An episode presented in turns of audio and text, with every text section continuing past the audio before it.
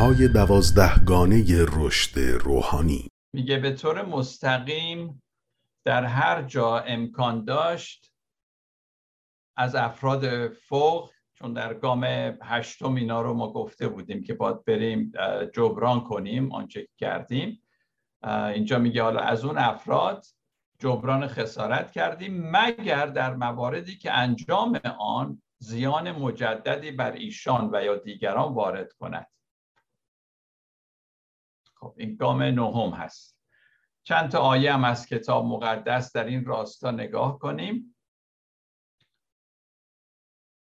در امثال می‌خونیم سخن سنجیده سیب تلاس در سینی نقره. حلقه زرین و زیور تلاست توبیخ کننده حکیم برای گوش شنوا.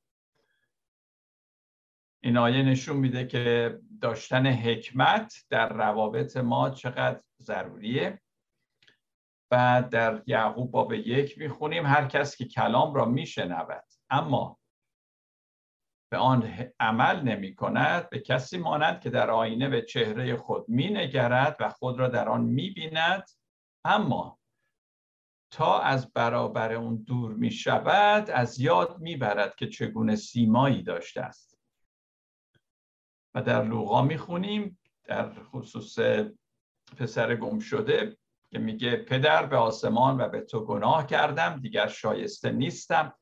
پسرت خوانده شوم با من همچون یکی از کارگرانت رفتار کن.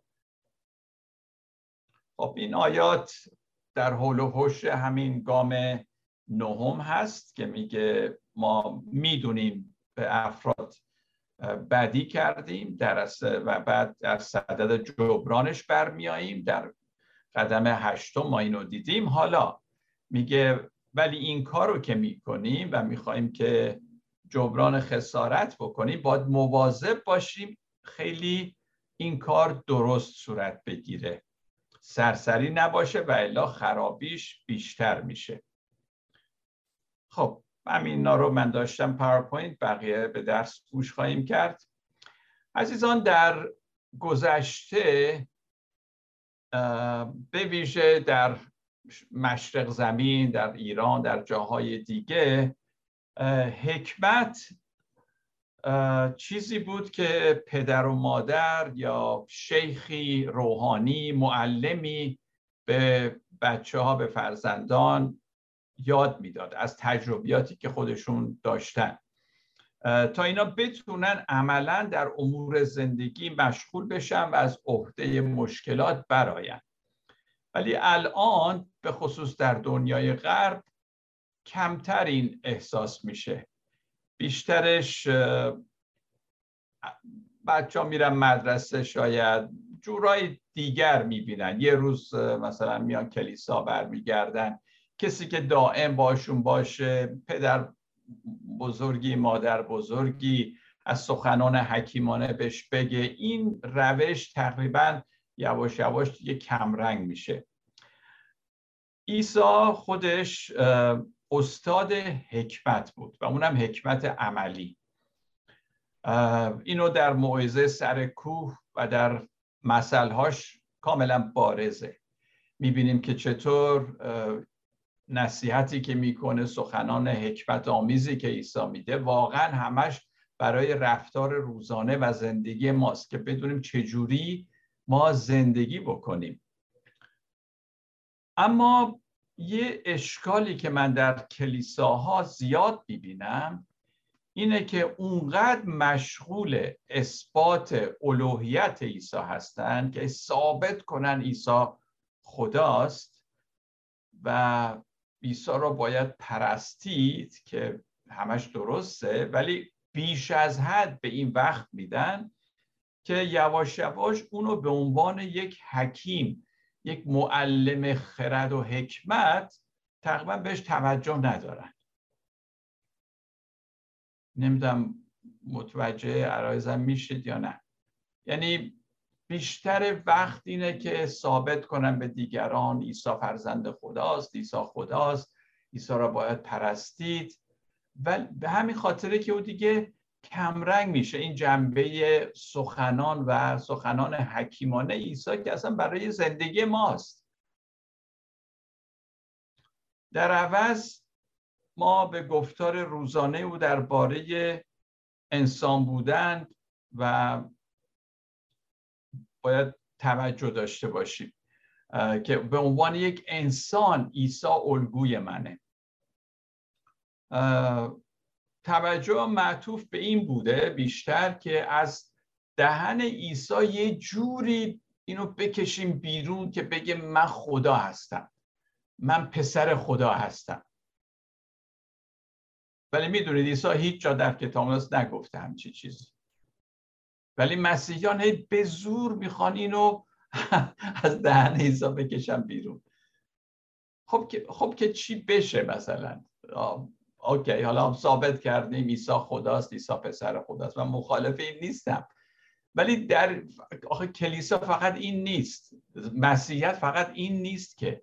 ما مثل که با همه جدال داریم هی می‌خوایم یه چیز رو ثابت کنیم.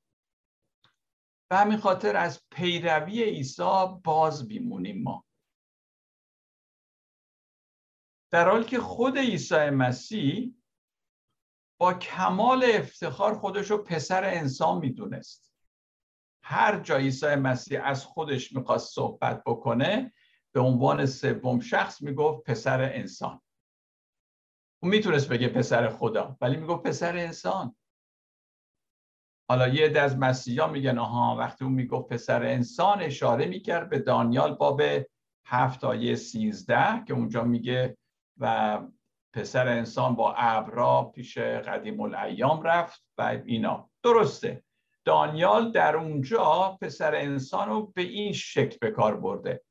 ولی حزقیال چی؟ حزقیال که کتابش پر است از اینه که خدا بهش میگه ای پسر انسان می‌خوام باید صحبت کنم. اونجا اصلا معنیش یعنی انسان بشر. ما نمی‌تونیم حالا بگیم هر جا عیسی مسیح میگه پسر انسان راجع به خودش حتما اشاره به دانیال و به هفت آیه سیزده است. نه این خیلی کاربرد مختلفی داشت و رایش ترین کاربردش وقتی میگه پسر انسان یعنی یه بشر یه انسان. خب اگه عیسی مسیح خودش رو به این شکل معرفی می‌کنه و نمیگه من پسر خدا من پسر خدا هستم. حتما یه قصدی داره. حتی به شاگرداش عیسی مسیح میگه به کسی نگید که من مسیح هستم.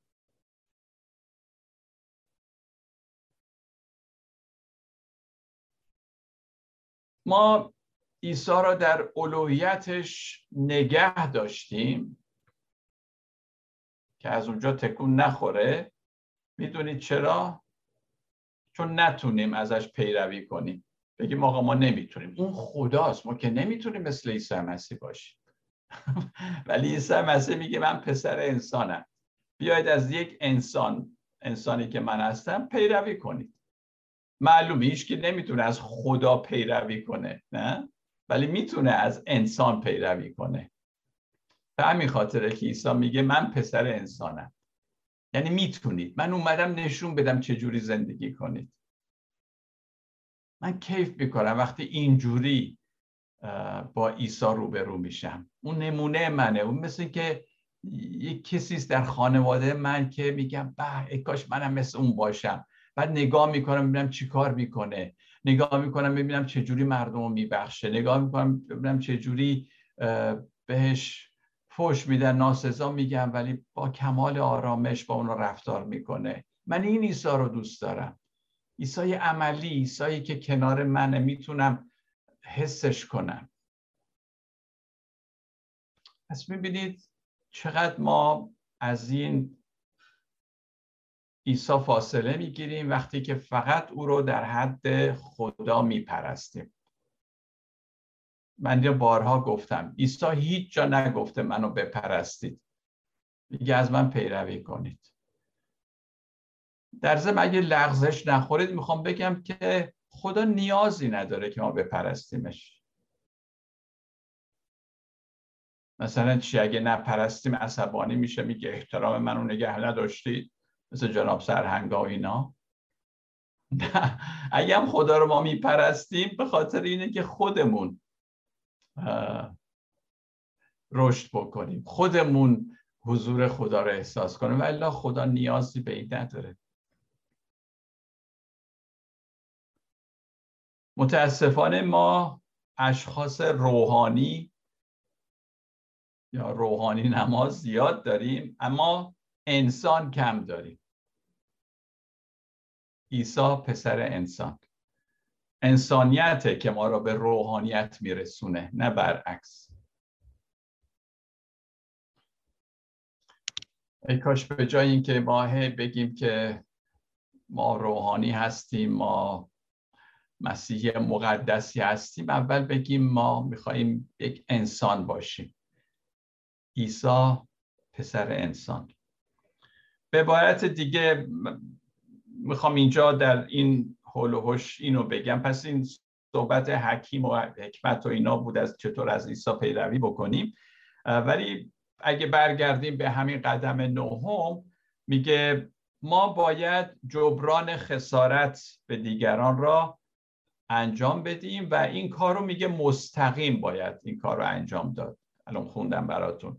مستقیم یعنی شخصا یعنی به طور مشخص ما باید بدونیم چی کار داریم می‌کنیم. منظور اینه که مثلا دیگه ایمیل نفرستید یا پیامک نذارید براش.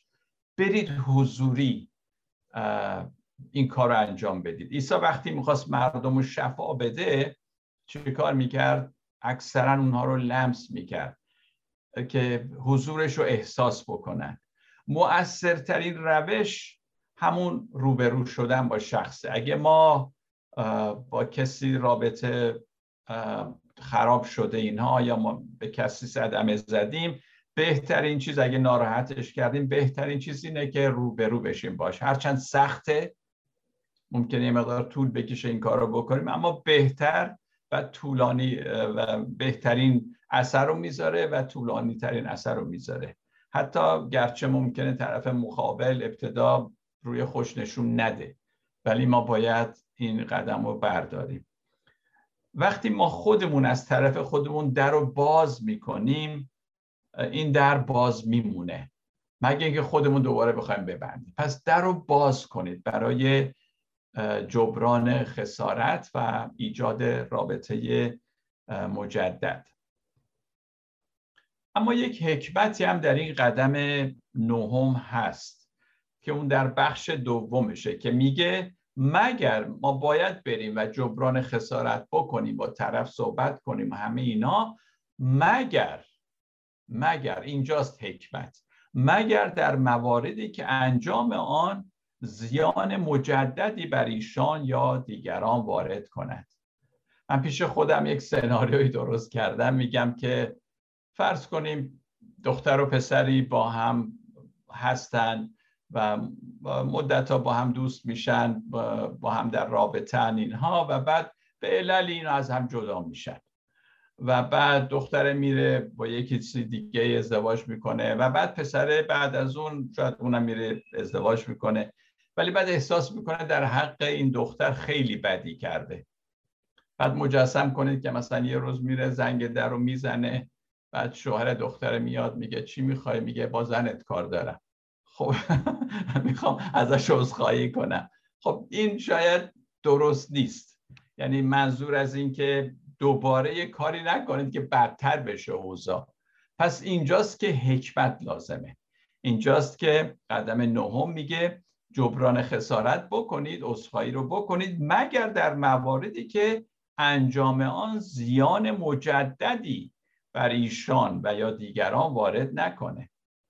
بیل ویلسون که خودش همین دوازده قدم و به حساب تأسیس کرد و اینها. این حکمت رو مطمئنم پس از بارها اشتباهی که خودش کرده بود متوجه میشه و یاد گرفته. کلا میگن وقتی شخصی ازدواج می‌کنه دو نفر که با هم ازدواج می‌کنن هفت تا ده سال طول می‌کشه تا این زن و شوهر بفهمن چگونه عادلانه با هم بجنگن.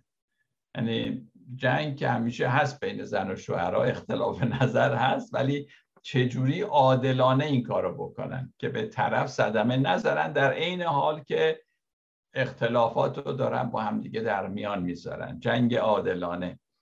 اغلب ما به زمان نیاز داریم شاید عزیزان. به تشخیص درست به نصیحت دیگران. تا اینکه متوجه بشیم کی چگونه و در چه زمانی باید بریم و این خسارت رو جبران بکنیم اصخایی رو بکنیم. اگه درست این کار رو انجام ندیم راهش رو ندونیم ما مشکلات بیشتری در واقع به وجود میاریم و درد رو حتی بدتر می‌کنیم. پس واقعا اینجا حکمت لازمه. لازم نیست هر چیزی در هر زمانی به هر کسی گفته بشه. این بخصوص و میگم به عزیزانی که در کلیسا هستند سالهاست در کلیسا بودن در جامعه ایمانی بودن. این کار حکمت و تجربه خاص می‌خواد. من در چند مورد شاهد بودم که کسی در کلیسا حال اسرار قلبش رو به کسی گفته و بعد دیده چجوری همون همه جا شایع شده پراکنده شده و همه از اون جریان اطلاع دارن و این چقدر دردناکه نه؟ که به کسی اعتماد بکنی حرف دلتو بزنی بعد اون شخص این حکمت رو نداشته باشه که پیش خودش نگه داره و همه جا اینو پخش کنه. در آمریکا یه اصطلاحی به کار می‌برن میگن total disclosure. total disclosure یعنی میگن که هر چه هست باید همه بدونن یه همچین چیزی. به همین خاطر در تلویزیون می‌بینیم گاهی اوقات میان طرف و رسوا می‌کنن ها تمام زندگیشون پتشو میریزن رو آب. و معمولا در بحث های سیاسی و کشمکش ها اینا اتفاق میفته حتی افرادی رو اجیر می‌کنن که برن تمام سابقه طرف رو در بیارن برای اینکه رسواش کنن و اون حریف رو از میدان به در کنن. ولی total disclosure یعنی هر چه هست باید ریخت بیرون تمام اسرار. این مردم فکر می‌کنن حقیقت یعنی این.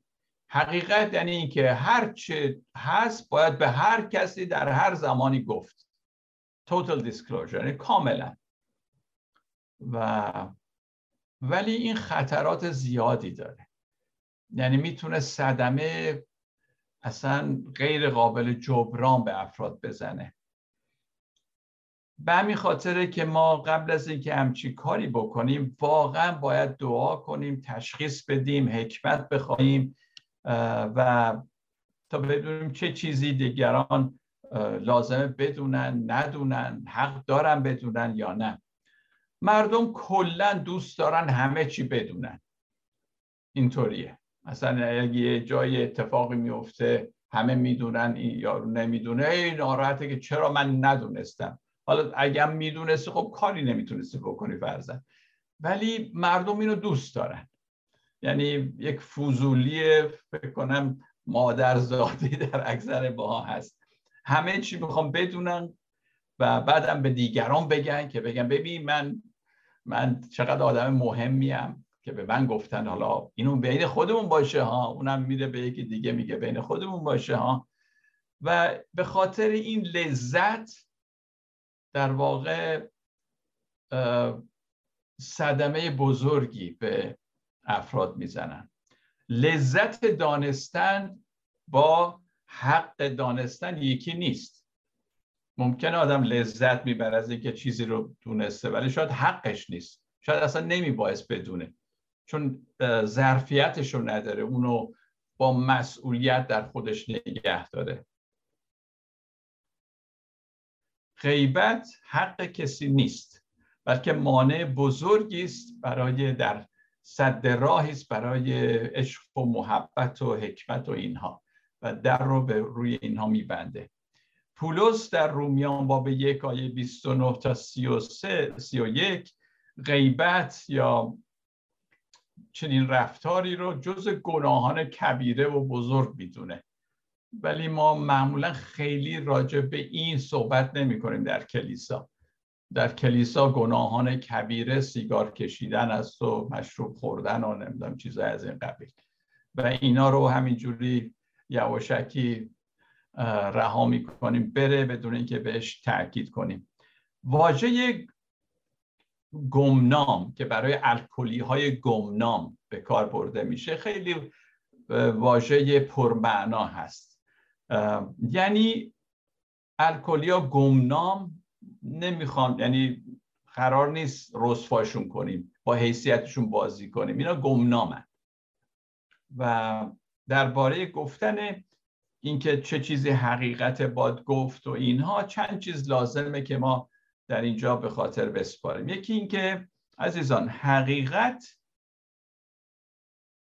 حقیقت به اون معنی عمیق فقط این نیست که آنچه اتفاق افتاده. آنچه اتفاق افتاده واقعیت واقع شده. ولی حقیقت حق و حقیقت غیر از اینه. حقیقت شامل آنچه ما یا دیگران حق دارن بدونندم هست. و همینطور شامل توانایی ما. یا دیگران در پذیرش مسئولیت. پس حقیقت یعنی که آیا کسی حق داره اونو بدونه و آیا مسئولیت میپذیره که در قبالش کار درست رو انجام بده؟ حقیقت شامل اینام هست. این با اونچه که واقع شده فرق داره. هر چیزی که واقع شده که آدم نمیاد به هم با همه بگه. من, من می‌خوام حقیقت رو بدونم. حقیقت رو بدونی یعنی چی؟ من همین اتفاقی گفته عینه و اگه بهت بگم این حقیقت نه.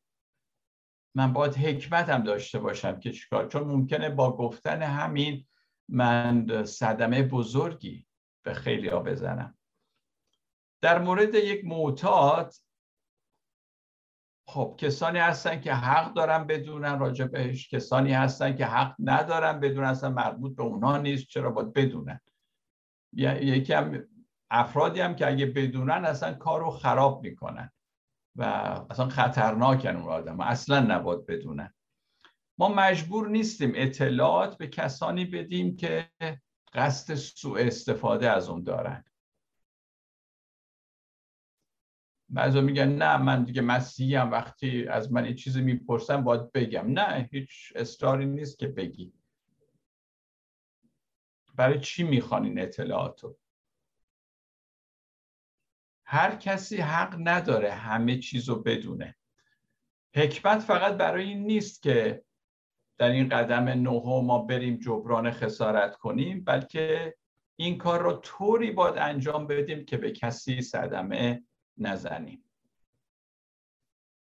پس حقیقت فقط این نیست که حقیقت واقعی اون چه اتفاق افتاده نیست و گاهی اوقات این اشتباه اون مسیحیان فاندامنتالیسته که میگن آره هست اینو باید بگیم تخت تخت تخت تخت و حکمتی به کار نمی‌برن که چگونه این کار رو انجام بدن.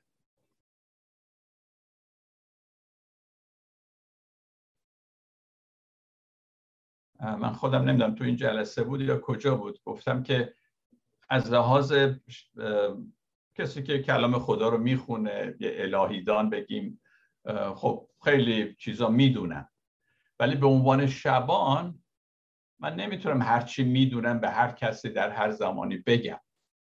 به عنوان شبان من می‌خوام ببینم این اطلاعاتی که به شخص میدم اون شخص آیا کمکش می‌کنه یا نه؟ حتی کلام خدا آیا به جا به کار می‌بریم یا نه؟ حتما شما شنیدید که در اتفاق افتاده در آمریکا چندین مورد اتفاق افتاده که یه نفر 20 سال تو زندان بوده بعد آخرش معلوم شده که نه این بی خودی زندانی شده اصلا مجرم نبوده. به ناحق متهم شده چون یک گروهی عصبانی شدن و خواستن حقیقت رو روش حقیقت پافشاری کنن. اطلاعاتی داشتن که بعد دیدن این اطلاعات و این حقیقت در واقع اون حقیقتی نبوده. اون حکمت درش نبوده که رو چجوری به کار ببرن. دوازده قدم درباره دو چیزه عزیزان. جبران خسارت که ما به دیگران وارد کردیم و امتناع از صدمه زدن مجدد به طرف. پس ما باید مواظب باشیم که به همدیگه صدمه مجدد نزنیم. با عدم حکمتی که داریم. هر کس نمی‌دونه با اطلاعاتی که به اون می‌رسه چجوری رفتار بکنه. این ظرفیت رو نداره. بنابراین ما مجبور نیستیم این اطلاعات رو به همه بدیم. و ممکن است ناآگاهانه نه اینکه آدم بدی باشه ناآگاهانه خرابکاری بار بیاره. آدم خوبیه ولی چون این حکمت رو نداره این ابزار رو نداره نمی‌دونه چجوری با این اطلاعات کار بکنه. پس قدم نهم برای جلوگیری از این نوع خرابکاری ها هست. قدم نهم رو دوباره براتون می‌خونم. به طور مستقیم در هر جا به طور مستقیم یعنی با شخص میریم روبرو میشیم. در هر جا امکان داشت از افرادی که بهشون بدی کردیم می‌دونیم که در حقشون خوبی نکردیم بدی کردیم جبران خسارت کردیم مگر در مواردی که انجام آن زیان مجددی بر ایشان یا دیگران وارد کند. پس اینا این هم یه قدمیه که در گروه های دوازده قدمی که تشکیل میشه. افرادی که اونجا میرن میکوشن که این در جزء برنامه زندگیشون باشه و چقدر خوبه که ما ایماندارانم از همین درس یاد بگیریم و بدونیم چجوری با کسانی که به حال صدمه بهشون زدیم اینها باشون رفتار کنیم. بسیار خوب این درس امروز بود. اگه شما عزیزان در این مورد تجربه ای دارید. می‌خواید با ما در میان بذارید. خوشحال میشم بشنوم. یا اگه سوالاتی هست برای اینکه روشنتر بشه موضوع در خدمتم بفرمایید.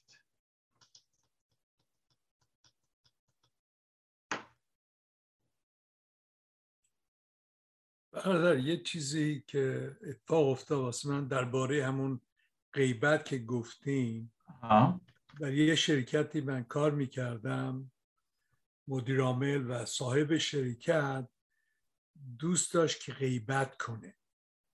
یعنی می آمد یه روز از من به کسی دیگه غیبت می‌کرد. بعد می‌رفت بعد از چند وقتی با اون بهتر می‌شد از اون به کسی دیگه غیبت می‌کرد. طوری شد که شرکت شروع کرد از هم پاشیدن. من قبل از اینکه ورشکست بشه اومدم بیرون ولی با این کارش شرکت رو ورشکست کرد. رئیس پرزیدنت که داشتیم که خیلی خوب کار می‌کرد گفت من احتیاج ندارم چون بعضی اوقات قیدبت می‌کرد نسبت به اون به کسی دیگه. و این واقعا تمام شرکت سی میلیون دلاری رو ازم پاشید. و ورشکست شد. آه یا تجربه تلخیه.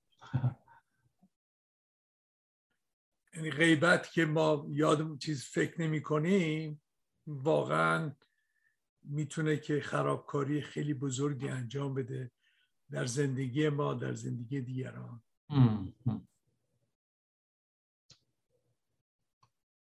واقعا شما عزیزان چطور؟ وقتی یه نفر باتون صحبت می‌کنه دلشو خالی می‌کنه آیا این وسوسه هست که اونو به دیگرانم بگید؟ گاهی اوقات متاسفانه این یک وضع دیگری می‌گیره. مثلا یک مطلبی هست بعد در جلسه دعا میگن برای فلان خواهر دعا کنید. چون مشکلش و اونجا میگن. اینا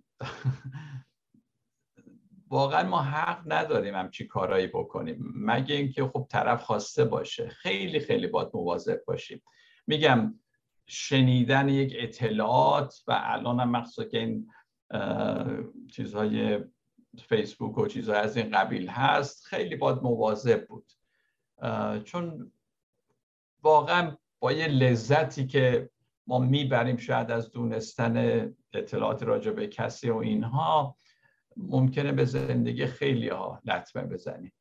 پس واقعا داشتن یک همچین حکمتی که اگم قرار از کسی عذرخواهی کنیم و اینها می‌دونیم باید حتی در اون موردم خیلی مواظب باشیم که طرف رو نکوبیم. یعنی واقعا به فکر اونم باشیم که چجوری می‌خوایم حتی جبران کنیم. جبران ما هم باید درست و با محبت و از فروتنی باشه. بفرمایید مهدی سر عزیز.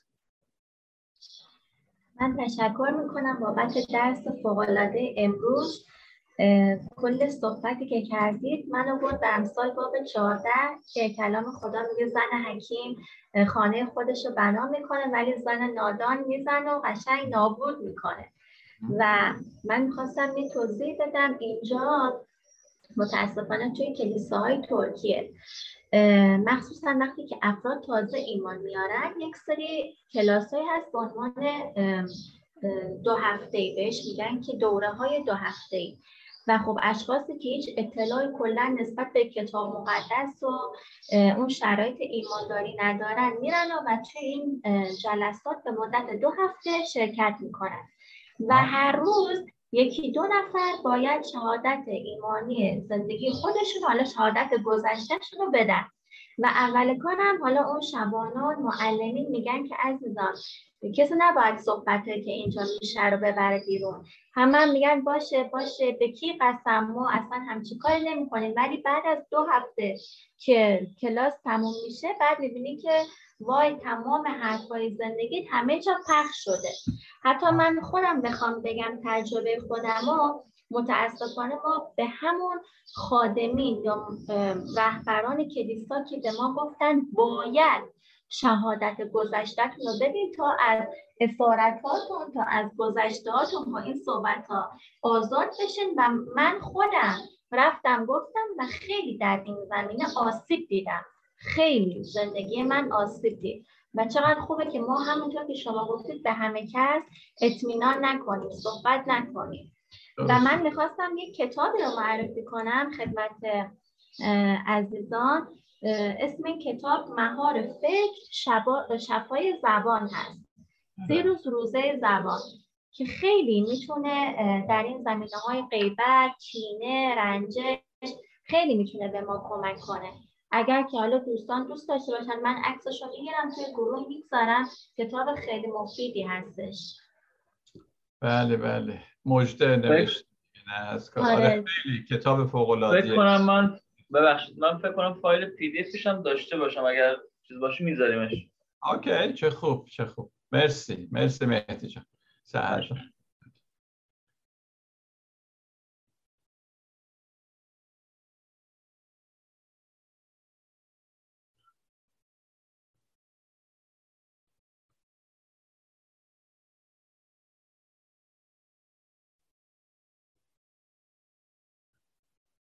شما در این مورد که گفتم عیسی مسیح خودش رو پسر انسان همیشه معرفی می‌کنه و جایی نخواسته او رو بپرستیم خودش رو پسر خدا جایی معرفی نکرده نگفته من خدا هستم یعنی خود مسیح از دهن خودش. هرچند میگه من با پدر یکی هستیم و خیلی از این آیات. ولی علنا این که من خدا هستم من پسر خدا هستم نگفته شما کلا چی فکر می‌کنید؟ آیا کلا در کلیساها اینها تاکید باید هی روی این باشه یا اینکه بیشتر اون انس، اون ایسایی که پسر انسانه و ما می‌تونیم ازش پیروی کنیم؟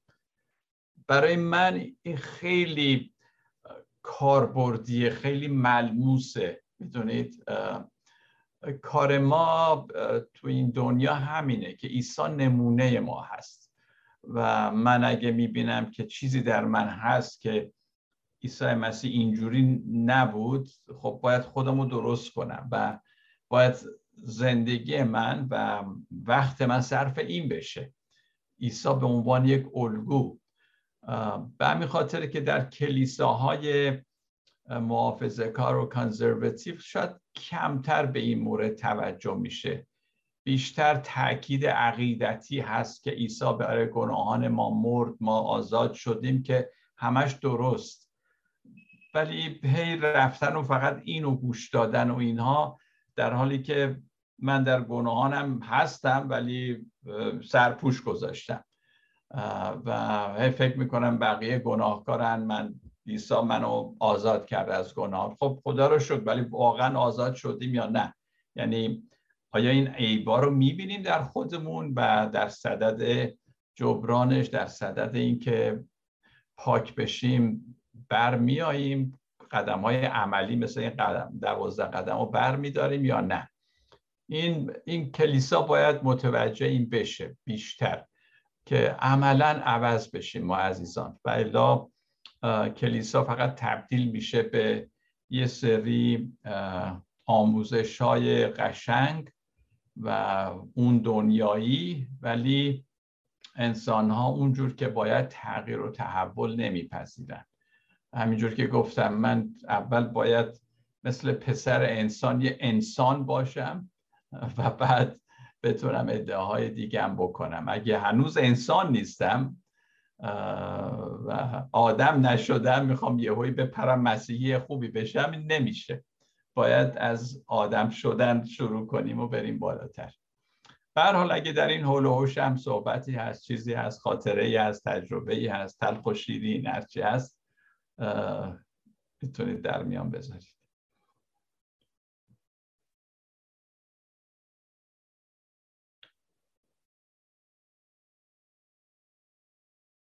بله حرف جان بفرما. خب فهمتون سلام عرض کنم مرسی از نتوای درس اومدن. در چیز سوال آخر به نظر من وقتی که عیسی بعضی وقتا آدمایی رو شفا می‌داد بعد می‌گفتن که می‌تونیم ما بیایم دنبال تو پیرو تو بشی می‌گفت که نه برین و درباره کاری که کردم با مردم صحبت بکنیم. و فکر می‌کنم که اگه همین مثال رو نگاه بکنم آدمی که از چیزی که داره آزاد بشه و بره صحبت بکنه تاثیرش خیلی بیشتره چون هم بله. از آدمی که اونو می‌بینن تغییرش رو احساس می‌کنن و هم خودش با یه آزادی می‌تونه صحبت بکنه و خیلی تاثیر مثبتی روی مردم داره و به جای اینکه بگه اونجا ایسایی بود که داشت یه نفر رو شفا می‌داد اون درست اطلاعاتی داره میده ولی مردم تهش به خودش نگاه می‌کنن. ولی وقتی که مسیح خودش رو آزاد می‌کنه میگه ببین من اینجوری بودم مثلا مسیح منو شفا داد. اون موقع است که هم خودش به آزادی میگه هم مردم می‌تونن باور و فکر می‌کنم ما هم اگه درسته که منم خیلی اول خیلی هم می‌رفتم. خیلی سال پیش و باید مثلا بشارت می‌دادیم. ولی تهش می‌گفتن که اگه یه چیزی اجبار باشه که برم یه کاری بکنم اگه توی خودم نیست مثلا من خودم مبشر نمی‌دونم. باز هر چقدرم که درس یاد گرفته باشم بگم و زور بزنم اون تاثیر رو نداره. ولی اگه از فقط یک کاری که خدا تو زندگی من کرده اگه فقط از اون کار بگم که اون کار می‌تونه راجع به مسئول شدن مسی نباشه یا نجات دادن مسی نباشه. مثلا بگم مسی منو شفا داد بس یا مسی این گرفتاری منو مثلا این گرفتاری بودم تو اینجا دعا کردم خدا مثلا اومد مثلا کمکم کرد. همین یک جمله باعث میشه که هم من با تمام وجودم میگم مردم می‌تونن و اون هیجانی که میگم مردم می‌گیرن موضوع رو. هم بعدش اکسایت که این مسیح کیه؟ شاید فقط دیدن که اوکی مثلا دارم میگم من مثلا مریض بودم خدا منو شفا داد و این موضوع دارم به مردم میگم. شاید همین موضوع باعث بشه که اونا بخوان مسیح رو بشناسن و تو زندگیشون بیماری نباشه مشکل دیگه ای باشه. ولی از اون زاویه مثلا می‌تونن خدا رو بشناسن. یعنی که من که شاید ربطی به نجات مسیح نداره. می‌تونه داره که آخر سر نتیجه که برای اونا داره نجات باشه. بله بله. کاملا درسته. بله واقعا برای همینم بود که عیسی مسیح گفت شما شاهدان من هستید. نگفت که شما وکیل مدافع من هستید نگفت من شما رو میفرستم که ثابت کنید من خدام نگفت من میفرستم تا بزنید تو دهن همه ادیان. اصلا نمی‌دونم اینا بعدا تو کلیسا به وجود اومده که چی؟ همین که آرپی جان گفت واقعا اون چه که عملا در زندگی من شده مثل همون نابینا مادرزاد که گفت کور بودم حالا می‌بینم دیگه. حالا هی میگید عیسی چیه؟ از نظر الهیاتی فرا من نمی‌دونم سواد ندارم فقط تجربه دارم. و این خیلی کمک می‌کنه که ما هم علکی حرف نزنیم هی. درس یاد گرفتیم حالا به خورد بقیه میدیم بدون اینکه توش تغییر و تحولی باشه اتفاقی افتاده باشه.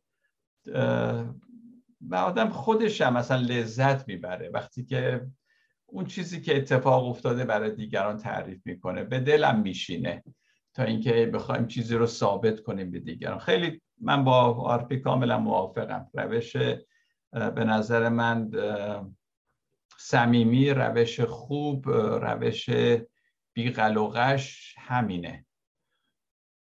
مرسی. خب عزیزان دیگه چی؟ های مطلبی دارند یا نه؟ بسیار خوب.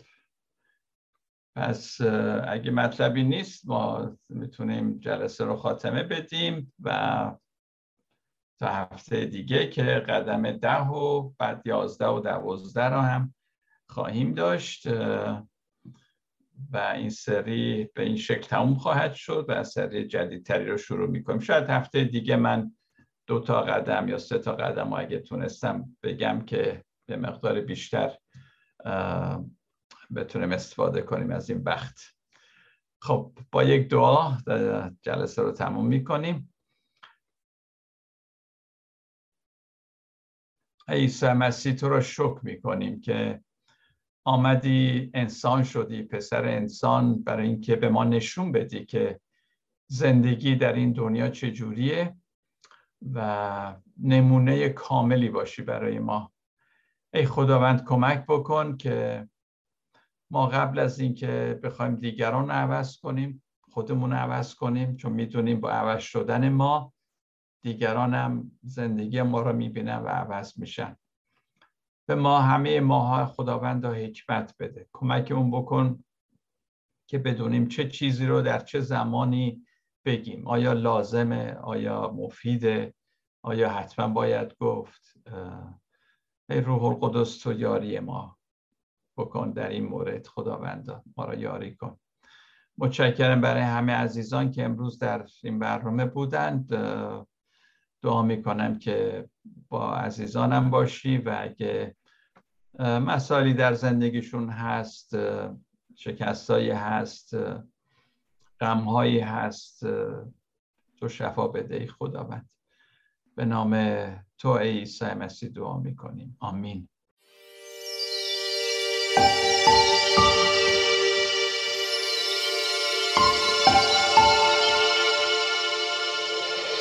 گام های دوازده گانه رشد روحانی